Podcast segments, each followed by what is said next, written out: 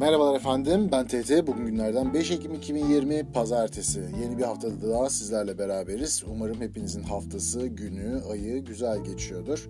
Yeni ay, yeni hafta, yeni gün hepimize mutluluk dolu, huzur dolu, güzelliklerle dolu gelsin. Bugün normal zamanlardan farklı bir konseptle beraberiz. Bugün ben tek başıma size bir şeyler anlatmayacağım. Bugün Amerika Günleri podcast'inin, podcast'inin yaratıcısı Mehmet Bey ile hafta sonu yaptığımız e, bir söyleşiyi sizinle paylaşmak istiyorum. Mehmet Bey'in fikriydi bu sağ olsun. E, benim geçenlerde paylaştığım bir podcast'te ben böyle kendi içimde ufaktan bir İngiltere-Amerika kıyaslaması yapıyordum. Ondan böyle bir teklif geldi dedi beraber bir İngiltere-Amerika kıyaslaması yapsak, beraber bir program yapsak nasıl olur diye. Ben çok eğlendim. Benim çok hoşuma gitti. Bence çok zevkli bir bölüm oldu. Tabii ki karar sizin. Siz dinleyin. Yorumlarınızı bekliyorum. Ee, bunun dışında da sanırım bunu devam ettireceğiz. Çünkü ben doyamadım açıkçası. Ee, Mehmet Bey de müsait olduğu zaman bunun ikinci, üçüncü bölümleri de gelecektir. Bu bölümün sonuna bir veda e, parçası eklemeyeceğim. Ondan dolayı şimdiden sizlere sizi çok sevdiğimi söylüyorum. Kendinize iyi bakın, esen kalın. Görüşmek üzere, sevgiler. Başlayalım. Öncelikle teşekkür etmek istiyorum vakit ayırdığınız için. Biliyorum ne kadar yoğun olduğunuzu. Burada da aynı şey söz konusu ama podcast aşkı diyelim bizi bir pazar sabahı böyle dünyanın farklı köşelerinden bir yere getirdi. Valla ben öncelikle çok teşekkür edeyim size. Hani bana en büyük motivasyonu ben ilk böyle kayıda yaptım, bir şeyler paylaştım. Sizden mesaj geldi hani hoş geldiniz podcast dünyasına vesaire diye. Hani o benim için inanılmaz motive edici bir e, gaz oldu, motive edici bir şevk oldu bana. Onun için ben bir özellikle bir teşekkür etmek istiyorum size. Hani ben başlayıp bu bölüme kadar artık devamlı çekiyorsam hani bunda sizin o ilk baştaki sıcak tutumunuz ve arkasından da mesela podcast yayınladıkça dinlemeniz, yorumla yapmanızın etkisi çok büyüktür. Onun için öncelikle teşekkür ediyorum. Rica ederim. Ben bir şekilde kendimle e, özdeşleştirdim. Zamanında sizde Amerika geçmişiniz var. Ondan söz etmeniz. Onun dışında çok işten bir podcastiniz var. Böyle belli şeyleri de arkası yarın formatında anlatmanız, sürükleyici bir dille anlatmanız aslında bence gayet başarılı bir podcast gidiyor. Hızlı girdiniz podcast dünyasına. Bu anlamda hem tebrik ediyorum hem de e, inşallah daha güzel bölümlerle podcast yolculuğunuz devam eder diyorum. İnşallah hep beraber. De son zamanlarda biraz seyrekleşti. Bu pandemiden sonra işler herhalde biraz yoğunlaştı değil mi? Daha az bölüm geliyor sizden de. Evet yaz döneminden sonra yani bazı bölümlere daha fazla vakit ayırmak istiyorum. Aslında bilmiyorum iyi mi yapıyorum. Hani not alıyorum, yazdığım şeyleri podcast esnasında tekrar hani söylemeye çalışıyorum. Aklıma gelsin istiyorum. Hani bu anlamda biraz emek sarf etmeye çalışıyorum ama bunun yanında benim de aslında sizin gibi kendimi ifade edebilme düşüncem var. Ee, malum uzun senedir Amerika'da yaşıyoruz. Türkçemiz oldukça geriledi ve ben bundan rahatsızım. Hani ne kadar kitap okusanız da Türkiye'deki gündemi takip etseniz de ister istemez hani İngilizceye diliniz aşina oluyor ve Türkçenin içerisinde böyle İngilizce kelimeler karışabiliyor. Bu da ister istemez tıkanıklığa sebep oluyor. Bu anlamda ya sizin zaten... bu girişiminiz de benim için önemliydi. Hani güzel konuşabilme çabası. Doğru söylüyorsunuz. Zaten şey genel olarak hani Türkçe konuşmada gramerde ya da Türkçeyi unutmak gibi bir şey söz konusu değil de kelimeler çok e, artık böyle seyrekleşmeye başlıyor. Yani normal şartlarda hayatınızı mesela bin kelimeyle idame ediyorsanız yurt dışında yaşamaya başladıktan sonra hani Türkçe olarak kullandığınız kelime 500'e, 400'e, 300'e düşmeye başlıyor ya da kendinizi tam ifade etmek için spesifik bir kelimeye ihtiyacınız olduğunda çok sık kullanmadığınız için artık kelime hatırlayamamaya ya da onu İngilizcesini ilk anda hatırlayıp da Türkçesini evet. bulamamaya başlıyorsunuz değil mi? Evet. Aynı şey söz konusu. Evet şimdi isterseniz gelelim konumuza. Biz bu programda şöyle bir şey yapmaya çalışacağız. Hem sevgili TT olsun hem kendim Amerika'da uzunca bir süre geçirdik. Sizinki benimkine nispeten biraz daha kısa ama ardından Türkiye'ye döndünüz. Ardından tekrar bir yurt dışı deneyiminiz var. Hala İngiltere'de yaşıyorsunuz. Malum Amerika Birleşik Devletleri İngiltere'nin vakti zamanında bir sömürüsü mü diyeyim, kolonisi mi yani İngiltere'nin e, himayesinde olan bir ülke olarak daha sonra bağımsızlığını kazanmış bir ülke olması sebebiyle İngiltere ile çok ciddi bir irtibatı olan bir yer. Bu anlamda ben de yer yer hem tarihe olan ilgim hem de e, kültürler arası ilişkiler, insanların kendilerini konumlandırması açısından İngiltere-Amerika kıyaslaması yapalım istedim sizinle. Buna isterseniz şöyle başlayalım. Siz Amerika'ya geldiğinizde isterseniz önce bir ilk Amerika'da sizi şaşırtan, e, böyle farklı gördüğünüz Türkiye'ye kıyasla Amerika böyle miymiş farklı bir yer dediğiniz neler oldu ki bunları uzun uzun podcast'te de anlatıyorsunuz ama isterseniz buradan başlayalım sonra oradan bir İngiltere'ye bir geçiş yapabiliriz. Yani şöyle Amerika benim ilk göz ağrım. Hani ilk ben gözümü Amerika'da açtım Türkiye dışında. Benim daha önce herhangi bir Avrupa ya da başka bir ülke tecrübem olmamıştı. Hatta şöyle söyleyeyim yani İzmir'den geldim. Ben siz de bildiğim kadarıyla herhalde İzmirlisiniz. Evet. Ee, hani İstanbul tecrübem bile neredeyse yoktu direkt İzmir'den Amerika'ya gidince bir de 18'e 19 yaş diyor pardon kaç yaşındaydım o zamanlar ben 24 yaşındaydım pardon o kadar da genç değilmişiz.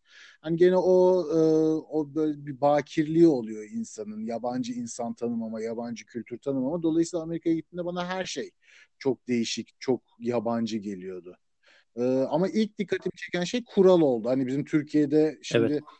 e, görmeyince bilmiyorsunuz ya. Mesela diyelim ki siz köyünüzden hiç çıkmayın. O köy dünyanın en güzel köyüdür. Ama aslına bakarsanız diyelim ki Bozkır'ın ortasında çiçekle yetişmeyen bir yerdesiniz belki. Ama siz başka yerde çiçek yetişen ne bileyim şelalelerin aktığı bir köy, gör, köy görmüyorsanız orayı görene kadar o köy en güzel köyünüzdür.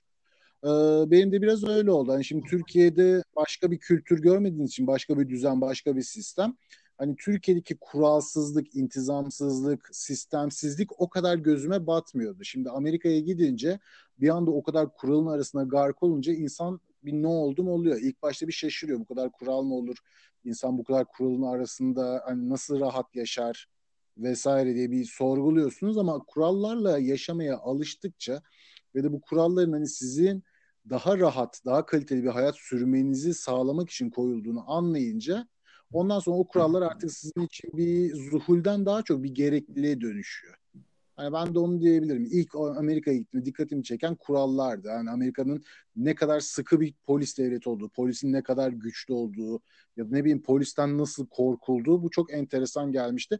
Hala da enteresan geliyor. Mesela şimdi İngiltere'ye geldiğinde de İngiltere ile Amerika arasındaki en büyük fark ne derseniz polis diyebilirim. Ben İngiltere, e, Amerika'da yolun karşısında bile polis görsem önümü iliklerdim herhalde. Yani bir anda e, ben bir şey yaptım mı, bir sıkıntım var mı diye kendinizi sorgulamaya başlıyorsunuz. Hani polisi görmek bile o kadar e, bir kendinize gelmenize sebep oluyor. Hala öyle mi? Ya da ben bunu söylerken New York ve Kaliforniya tecrübelerimle söylüyorum. Yani diğer eyaletlerde mesela sizin bulunduğunuz eyalette de o kadar sıkı mı orasını bilmiyorum. Ama İngiltere'de mesela polisin yani zaten görmüyorsunuz. Yok hani polisin varlığını hissetmiyorsunuz. Siz ihtiyacınız olmadığı sürece. Görseniz de polis daha çok size yardımcı olan ya da size hizmet etmek zorunda olan bir memur gibi. Hani evet. sizin onun böyle e, ceketinizi iliklemenizi gerektirecek bir e, disiplin otoritesi değil. Amerika'da ama bu böyleydi. Evet bu çok ilginç bir tespit. Kesinlikle katılıyorum. Şöyle söyleyeyim size. Yani benim bulunduğum eyalet bir New Jersey'ye, New York'a göre e, polis anlamında özellikle trafik polisi anlamında daha rahat bir yer. Ben e, vakti zamanında New Jersey eyaletinde de yaşadım. Pennsylvania eyaletinde de yaşadım. Hani o kadar çok e, ceza yedim ki New Jersey'de. Hani hatta hesabı yok. Özellikle tabii ilk geldiğim zamanlara denk geliyor bu yediğimiz cezalar. Hani kuralları öğreniyorsunuz dediğiniz gibi. Ama ardından Massachusetts eyaletine taşındığımda polis beni durdurduğunda o dediğiniz şey bende de oldu. Korku oldu. Hani böyle bir yanlış yola girmişim, tek yöne girmişim, yanlış şeritte gidiyorum. Durdurdu kesin ceza yiyeceğiz diyorum. Bana dedi ki ya yanlış yoldasın. Dur dedi. Trafiği durdurayım hani geri dön manevra yap hani tekrar yoluna gir dedi. Ben çok şaşırdım mesela. Hani burada bir cezam yok. Bununla alakalı bir de şöyle bir şey de söyleyeceğim. Hani çok uzatmadan bir arkadaşımız Türkiye'de böyle hani kemersiz ondan sonra aşırı hızlı araba sürmeye alışmış birisi vakti zamanında buraya geldi. Bu New Jersey'deki bu polislerin bu kadar sıkı olmasından dolayı yapamadı burada. Türkiye'ye geri döndü. O kuralcılık hani bazı insanlar dediğiniz gibi hani sizin daha iyi yaşamanızı aslında e, vesile oluyor. Fakat bazı insanlar bu kuralcılığa gelemiyorlar. Uzunca bir süre yaşamışlarsa, Türkiye'de belli alışkanlıkları varsa ilginç geliyor. Ama İngiltere'yi öyle beklemezdim açıkçası. Şöyle diyeceğim. Hani Avrupa ülkelerindeki o kuralcılık veya işte düzenli yaşam bilmiyorum. Belki Amerika'nın nüfusundan mı, çok kültürlü olmasından mı, çok çeşitli olmasından mı kaynaklanıyor acaba? Hani farklı ülkelerden gelen insanların bu kanunları uygulaması için Avrupa biraz daha homojen bir yapıda. Belki oradaki kanunlara uyma daha yüksek seviyede mi diyebilirsiniz? Öyle bir gözleminiz oldu mu? Onu ben şöyle yorumluyorum. Ee, Amerika daha çok kanunu korumak açısından hani kanun e, halkın üstünde, devletin üstünde. Avrupa'nın diğer ülkeleri için bunu söyleyemem ama İngiltere'de de halk kanunun üstünde. Hani kanun halk için var. Ee, bunda şöyle ben mesela bir örneklendirebilirim size. Ee, Amerika'da saçma da olsa hani sizin de belki başınıza gelmiştir. Eğer kanun onu söylüyorsa ya da kural oysa bir şey uygulanabiliyor. Hani saçma da olsa kanun bu diye uygulandığına şahit oluyorsunuz. İngiltere'de de tam tersi. Hani insana zarar veren ya da ne bileyim sizi tamamıyla e, size hizmet etmeyen bir kural varsa bunu mesela e, hakkınızı arayıp e, aramanıza bile gerek yok. Sizin için o bir şekilde çözülüyor. Hmm. Şöyle örneklendireceğim. Biraz as- aslında ka- karışık oldu. Ben güzel ifade edemedim. E, bulmaya çalıştım mesela biz sizinle kayıda başlamadan önce bu örneği vereceğim tahmin ediyordum. E, Los Angeles'ta yıllar önce bir tane bir mevzu olmuştu. İntihar etmek isteyen bir tane adam ilk başta şovunu yapıyor. Her yerde de olur ya mesela Türkiye'de de elinde silah işte ben kendimi öldüreceğim, onu yapacağım, bunu yapacağım. Ondan sonra halk da polisi çağırıyor. Polis de şey yapıyor adama silah çekiyor diyor silahını hemen indir yoksa seni vuracağız. Adam da şunu diyor ben zaten kendimi öldüreceğim diyor. Hani bu benim için bir korku şeyi değil. Ee, ben diyor zaten kendimi öldüreceğim onun için silahımı indirmiyorum diyor. Polis sonra diyor son kez uyarıyorum diyor. Silahını indir yoksa seni vurmak zorundayım diyor. Vurursan vur diyor çat çat çat vuruyorlar. Şimdi olay mantığının dışına çıktı. Hani tamam polis evet. kanun olarak haklı. Adamın elinde silah var topluma zararlı olabilir. İndir emrine uymadı Vurabilir misin? Vurabilirsin. O zaman vurdum bitti. Polis haklı mı? Haklı. Ama bir şey hizmet mi etti? Etmedi. Adam intihar edecekti. Senin oraya çağrılma sebebin o adamı intihardan vazgeçirmekti. Ama bunu yaramadı. Hani sen daha çok dışarıyı korumuş oldun. Aynı olay İngiltere'de olsa mesela hayatta o adam vurulmazdı. Hani orada o mantık sorgulanabilirdi. Amerika'da kanun insandan daha önemli. İngiltere'de insan kanundan daha önemli. Yani böyle ben özetleyebilirim. Anladım. Bence çok güzel özetlediniz. Yani açıkçası hani böyle bir şeyi ben de e, hani öğrenmiş oldum yani kıyas anlamında. Çok önemli bir noktaya temas ettiniz. Hani bazı şeyler yerli yerine oturdu. Peki şöyle bir şey. E, İngiltere dediğim gibi vakti zamanında Amerika'nın üzerinde egemenliği olan bir ülkeydi. İngiltere'nin çok ciddi tesiri var bu ülkede. Yer isimlerinden tutun işte coğrafi yerlere kadar. Hani benim bulunduğum bölge bile mesela New England diye adlandırılıyor. Ama ardından hani bu kadar bu kültürüne, bu kadar e, günlük yaşantısına tesiri olan bir ülkeye karşı özgürlük mücadelesine girişiyor Amerikan halkı ve ardından bağımsızlığını ilan ediyor ve Amerika İngiltere'den bağımsız bir ülke olarak artık dünya sahnesine çıkıyor ve süper güç olarak çıkıyor. Şimdi biz Amerika'ya gelmeden önce Türkiye'den baktığımız zaman hani Amerika'da yaşayan insanların muhtemelen hani çok daha yüksek standartlarda olduğunu vesaire düşünüyorduk. Fakat sıradan halkın benim burada gördüğüm, gözlemlediğim e, kimi zaman dünyadan bir haber, işte yabancı bir dil konuşmayan, e, onun dışında sadece günlük e, veya yerel hadiselere odaklanmış, çok fazla böyle dünya perspektifi olmayan bir insan tablosu çok yaygın burada. Nüfusun büyük bir kesimi böyle yaşıyor günlük hayatında. Peki bu İngiltere'de nasıl? İngiltere mesela ee, hani vakti zamanında tamam.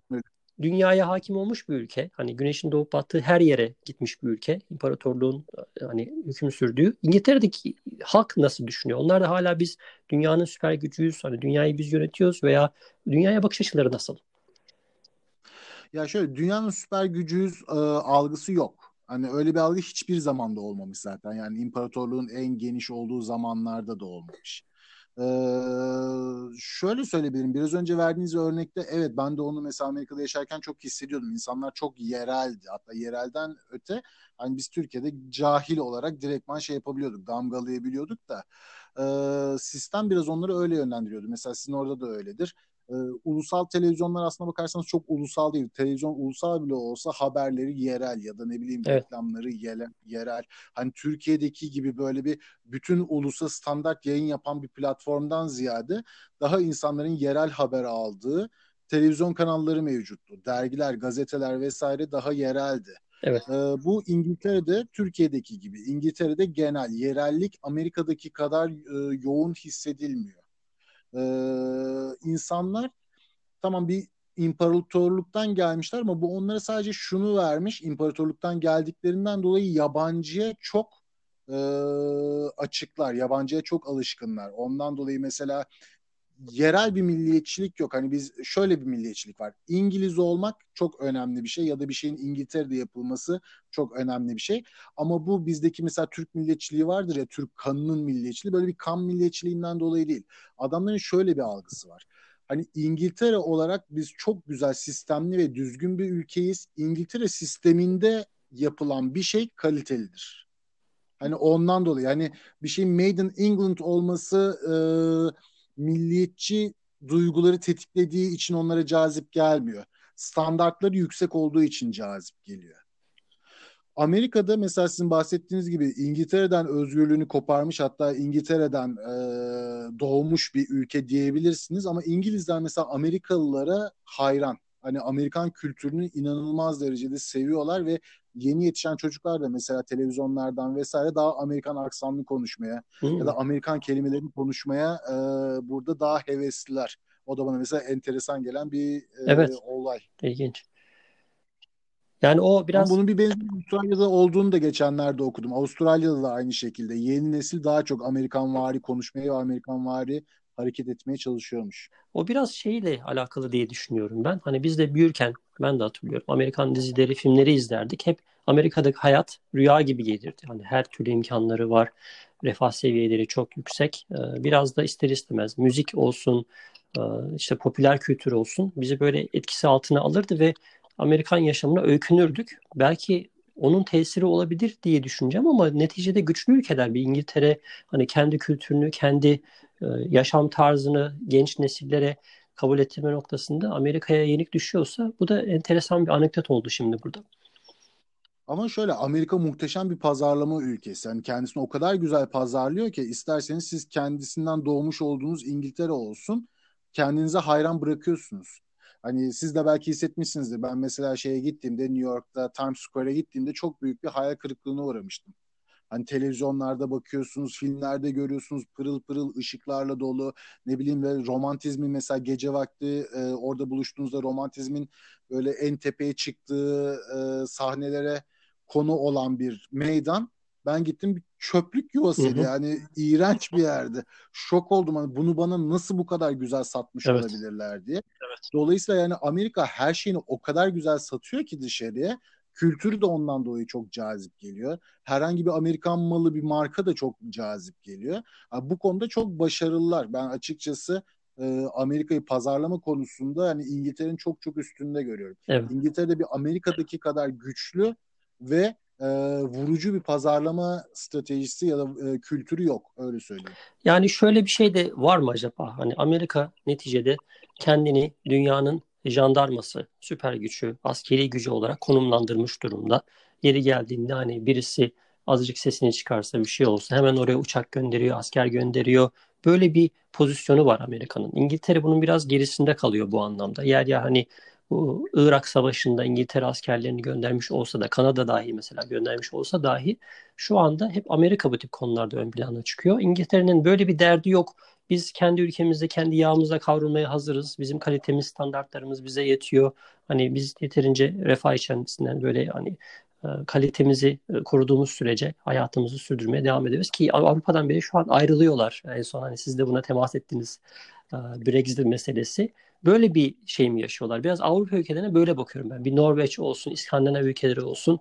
Yani bizim standartlarımız belli. Hayat şartlarımız gayet iyi. Hani bizim dünya lideri olmak veya işte dünyanın jandarması olmak, askeri gücü olmak gibi bir şeyimiz yok, kaygımız yok. Öyle mi bakıyorlar hayata?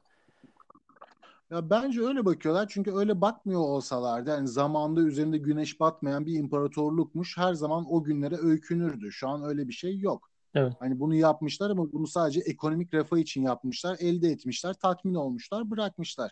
Hani şu an baktığınızda mesela o zamanlarki imparatorluk sınırlarıyla şu anki sınırlar kuş kadar. Ama adamlar bundan hiç rahatsız değil. Mesela bizim Türkiye'de Osmanlı'dan Türkiye'ye dönüşümde insanlar hala o sınırları kaybettikleri için üzgünler. Evet. Hala o günlerin hasretiyle yanıp tutuşuyorlar. Bilakis e, Rusya'da öyle mesela. Rusya'da hala eski Rus İmparatorluğu'nun hayallerinde. Ama İngiltere'ye baktığınızda hani adamlar daha e, her şeyi kabullenmiş durumdalar. Ya da baktığınızda mesela Türkiye'de diyelim ki Doğu ile ilgili en ufak bir tartışmada işte vatan bölünmez bizimdir nidaları havada ya da ne bileyim İspanya'da işte Katalunya'nın ayrılmasıyla ilgili en ufak bir konu olsun. İspanyollar bunu savaş sebebi sayıyorlar. Ama burada mesela İskoçlar biz ayrılacağız diyor. Bunlar da iyi tamam o zaman hani yapın oylamanızı. Eğer buna karar verdiyseniz ona göre bir sistem belirleyeyim deyip adamlara kapı açıyorlar direkt. Hani bu adamlarda öyle bir toprak milliyetçiliği yok. Kan milliyetçiliği, toprak milliyetçiliği değil. Önemli olan bunların kendi ülkesinde refahı sağlayabilmeleri. Zaten şu an en büyük rahatsız oldukları şey o. Eskisi kadar zengin değiller. İngiltere çok zengin bir ülkeymiş. Hala çok zengin bir ülke. Ama eskisi kadar zengin olmadıkları için şu an rahatsızlık duyuyorlar. Yoksa onun dışında toprak kaybetmek ya da ne bileyim e, diğer ülkelere işte asker gönderip oradan toprak kazanmak ya da kültürünü başka bir yere empoze etmek. Hani böyle bir dertleri olduğuna ben şu ana kadar şahit olmadım. Anladım. Peki şey konusunda ne düşünüyorsunuz? Özellikle Amerika'da son dönemde göçmenlere karşı veya e, Amerikan vatandaşı olmayan kimselere karşı özellikle Trump'ın hani başa gelmesiyle beraber tabii bu dünyanın farklı ülkelerinde de malum hani e, Trump tarzı liderler biraz daha ön plana çıkmaya başladı. Yani yabancıya bakış nasıl? Son dönemde bir değişiklik var mı? Özellikle sizin kendi tecrübenizden e, aktarabileceğiniz örnekler var mı? Var var bariz bir biçimde var. Ama şöyle hani bunu bir birkaç önceki konuda da söylemiştim. Yabancıya çok açıklar imparatorluk dönemlerinden bu yana diye. Ama içten içe bir ufak ufak düşmanlık büyümeye, alevlenmeye başlıyor. Bunu görüyorsunuz. Şimdi yabancıya bu adamlar çok açık. Neden? Adamların baktığınızda parlamentosunda bile 100-150 yıl önce Asyalı e, vatandaşları var. Hani adamlar 150 yıl önce bile onlara parlamentoda temsil edilme yetkileri vermişler. O konuda herhangi bir sıkıntıları yok. Ee, siz herhangi bir ülkenin vatandaşı olarak, Türk olarak ya da ne bileyim bir Avrupa Birliği vatandaşı olarak istediğiniz yerde istediğiniz hakkı iddia edebilirsiniz. Hiç kimse size direktman bir ırkçılıkta bulunamaz. Kötü bir söz edemez. Hani böyle bir şeyle e, karşılaşmazsınız. Ama mesela kendi aralarındaki konuşmaları mesela takip ettiğinizde ya da bazı mesela ufak tefek e, saçma sapan detaylarda dillendirdikleri fikirlerini gördüğünüzde bu milliyetçi duyguların ya da milliyetçiden ziyade e, anti-immigrant duyguların kabardığını görüyorsunuz. O da ilk başta bu Avrupa'dan gelen kalitesiz göçle e, kendini göstermiş. Bu Polonya'dan, evet, Romanya'dan. Evet. Bunlar şimdi özellikle ilk başta çalışmayıp da e, devlet destekleriyle hayatını geçirmeye başlayınca buradaki insanlar önce bir sersemlemiş. Çünkü İngilizlerde şöyle bir olay var. İngiltere'de Amerika'dan farklı olarak söyleyebileceğim bir şey de budur mesela. Ee, ilk başta söylediğinizde de orada bir dokunayım ben. Her şey burada beyana dayalı. Ee, bir şey ispatlamanıza gerek yok. Ki bu 10 yıl önce, 15 yıl önce daha da beyana dayalıymış. Ondan dolayı mesela en fazla ceza yiyen insan İngiltere'de Şener Şen'le Kemal Sunal'mış. Adam diyelim ki trafikte durduruluyor. Ondan sonra hız yapmış. Adama ceza kesecek. Ehliyetini ver. Ehliyetim yanımda değil diyor. İşte pasaportunu ver ya da kimliğini ver. Yok diyor. Tamam o zaman ismini, soy ismini söyle. Sana ceza yollayacağız. Adresini söyle diyor. O zamanlarda işte insanların aklına ilk gelen Şener Şen, Kemal Sunal, aklına kim gelirse onun ismiyle bir tane adres kafasından sallayıp geçip gidiyormuş. Beyanı bu kadar dayalı bir ülkeymiş. Arkasında hiçbir şekilde e, sorulmuyormuş. Şimdi tabii o kadar değil. Biraz daha sıkılar. E, ama yine de beyana dayalı bir ülke olduğu için gelip de burada mesela yeterli geliri olmadığını söyleyip destek alan çok insan olmuş. Ve İngilizler de aşırı derecede dürüst. Mesela beyana dayalı olmasına rağmen hiç kimse de bunu suistimal etmemiş bu e, Avrupalı göçmenler gelene kadar. Şimdi Avrupalı göçmenler gelip ilk başta bu e, yardım sistemini suistimal edince bu ilk başta bir tansiyonları gelmiş. İnsanları biraz olsun onlara karşı düşünmeye itmiş. Arkasından suç oranları had safhada artmış ki bir 5 yıl önce falan da ben hatırlıyorum burada BBC'de direktman şey programları vardı. İşte Polonyalı yan kesiciler nasıl e, çantalarınızdan işte cüzdanlarınızı çalıyor diye böyle belgeseller çekip BBC'de gösteriyorlardı. Hani belki bu zannetmiyorum hani e, çok masum olduğunu düşünmüyorum insanlara e, bilinçsizce böyle bir göçmenlere karşı bir hava yarat yapma imkanları yok. Bu gayet bilinçli yapılan bir şeydi ki arkasından da zaten e, konservatif e, hükümet bunu daha da tetikledi. Evet, Bu evet. hatırlıyorsanız Brexit konuşma zamanlarında Türkiye karşıtı inanılmaz sözler oldu. Hani Avrupa bizim için zaten baş belası oldu. Biz Avrupa'dan herhangi bir şey alamıyorduk. Şimdi Türkler de geliyor Avrupa Birliği'ne girecek. O zaman burası hiç çekilmez olacak. Türkiye'den 15 milyon insan buraya gelecek vesaire. Hani bu adamlar Avrupa Birliği'nden çıktılarsa bu Brexit olduysa bu göçmenliğe karşı olmalarından dolayı olan bir şey. Ama yine de baktığınızda sokakta size birebir bariz bir şey yapıldığını görmezsiniz. Ama şu var e, mesela kendi aralarında konuşurken ya da Facebook yorumlarında şunu görürsünüz. Hani biz şu an bu durumdayız çünkü göçmenlere çok fazla yardım ettik. Biz şu an bu durumdayız çünkü çalışmayıp da bizden faydalanan çok göçmen oldu. Ama bu biraz daha az eğitimli kesimin dillendirdiği bir şey. Daha yüksek eğitimli ya da yüksek gelir seviyesine sahip İngilizlerde de şu var. Hani bu adamlar bir buraya zaten bizim ayak işlerimizi yapmaya geldiler. Onlar görevini yapıyor, biz parasını veriyoruz. Hani e, karşılıklı bir kazan kazan Evet. durumu. Hani her iki görüş de var ama ağırlık olarak kendi hissettiren ya da e, düşmanca bir tavır sergileten bir durumla ben henüz karşılaşmadım. Anladım. Yani Amerika ile paralellik sergiliyor aslında anlattığınız şeyler. Şimdi Amerika'da ben daha fazla gördüm. Amerika'da mesela ben Türk olduğum için direktman benimle konuşmayı kesen birçok insan oldu. Burada hiç öyle bir şey olmadı. Olma ihtimali de yok zaten. Mesela hani ben tahayyül bile edemiyorum. Bir insan kalkıp da ben Türk'üm diyecek ondan sonra arkasını dönüp gidecek. Yani böyle bir kültürle ben burada hiç karşılaşmadım. Ama Amerika'da bu oldu mesela. Ee, bir tane resepsiyonist çok iyi hatırlıyorum işte siyah bir Amerikalıydı. Konuşuyoruz nasılsın iyi misin vesaire. Hatta neredeyse flörtleşiyoruz yani o kadar güzel bir konuşma. Ondan sonra nerelisin sen dedi. Türk'üm dedim. Anında sanki 5 dakikadır biz hiç konuşmuyormuşuz gibi kafasını önüne çevirdi ve bir kelime dahi etmedi Evet. ondan sonra. Yani orada şey düşünüyorum ben hani Amerika hani sözün bir yerinde geçti ya dışarıya kapalı bir toplum. Yani çok yerelle ilgilenen, dünyada ne olup bittiğini bilmeyen hala işte Türkiye'de develer mi var diye ben bu soruya muhatap oldum yani. Hani bana bunu soran oldu. Hani develerle mi geçiyorsunuz meselesi. Bunların gerçeklik payı var. Ben de benzer soruya muhatap oldum. Yani ama ben de İngiliz insanından şeye- hani dünyaya daha aç olmasını bekliyorum. Öyle düşünüyorum. Buradan öyle gözüküyor. Öyle. Öyle dünyayı çok daha açıklar. Hani dünyada ne olup bittiğini çok iyi biliyorlar ve her şeyi tartışıyorlar zaten. Yani ne bileyim Türkiye'nin işte Libya politikası olmuş olsun, Türkiye'nin işte ne bileyim Yunanistan'la yaşadığı gerginlik olsun, işte Azerbaycan'ın şu an Ermenistan'la savaşıyor olması olsun. Büyük ihtimalle Amerika'da hani çoğu kişi bunları duymuyordur Tabii gün, bile. yani Burada ama gündemde. Evet sıradan insan e, hani haberi haberi bile yok yani haberlerde tabii geçiyor eğer ilgiliyse dediğiniz gibi yerel haberleri izleyip kapatıyorsa televizyonu dünya haberlerine sıra gelmiyor çünkü ikisi farklı saatlerde yayınlanıyor. Dünya haberlerinde de dediğiniz gibi 30 saniyelik bir e, haber şeklinde Ermenistan'la Azerbaycan arasında bir savaş çıktı gibisinden bir not olarak geçiyor. Şimdi muhabbet çok güzel ilerliyor. Hani süremizin de sonuna yaklaşıyoruz. Son soru olarak şöyle bir şey sorayım size. Hem hani ABD'yi hem de İngiltere'yi görmüş birisi olarak şu anda diyelim ki Türkiye'de veya başka bir ülkede yaşayan bir kimse bu ülke iki arasında tercih yapmak istese onlara ne derdiniz? Nereye yerleşmelerini tavsiye ederdiniz? Ya ben İngiltere derim sadece sosyal sağlık sisteminden Evet. dolayı. Yoksa Amerika bir sosyal sağlık sistemi olsa kesinlikle o zaman Amerika derim. Ama şimdi özellikle yaşınıza göre çok değişiyor. 18 yaşındaysanız belki buna çok ihtiyacınız yok. Ama 30, 40, 50 yaşlarındaysanız birincisi çoluğunuz çocuğunuz için. İkincisi yaş ilerledikçe kendiniz için mutlaka sağlık hizmetlerine ihtiyacınız olacak ve Amerika'da bu çok Evet. pahalı. Hani bu hakikaten insanın hayatını etkileyebilecek derecede. Eğer sigortanız yoksa ki sigortalar da pahalı bildiğim Evet. kadarıyla. Hani insanın hayatını etkileyebilecek bir seviyeye ulaşıyor. İngiltere bu bakımdan inanılmaz hümanist. Hani İngiltere'de vergi ödüyor olmanıza ya da oturum iznine sahip olmanıza bile gerek yok. Siz burada turist olarak bile başınıza bir şey gelse gidip bedava sağlık hizmetinden faydalanabiliyorsunuz.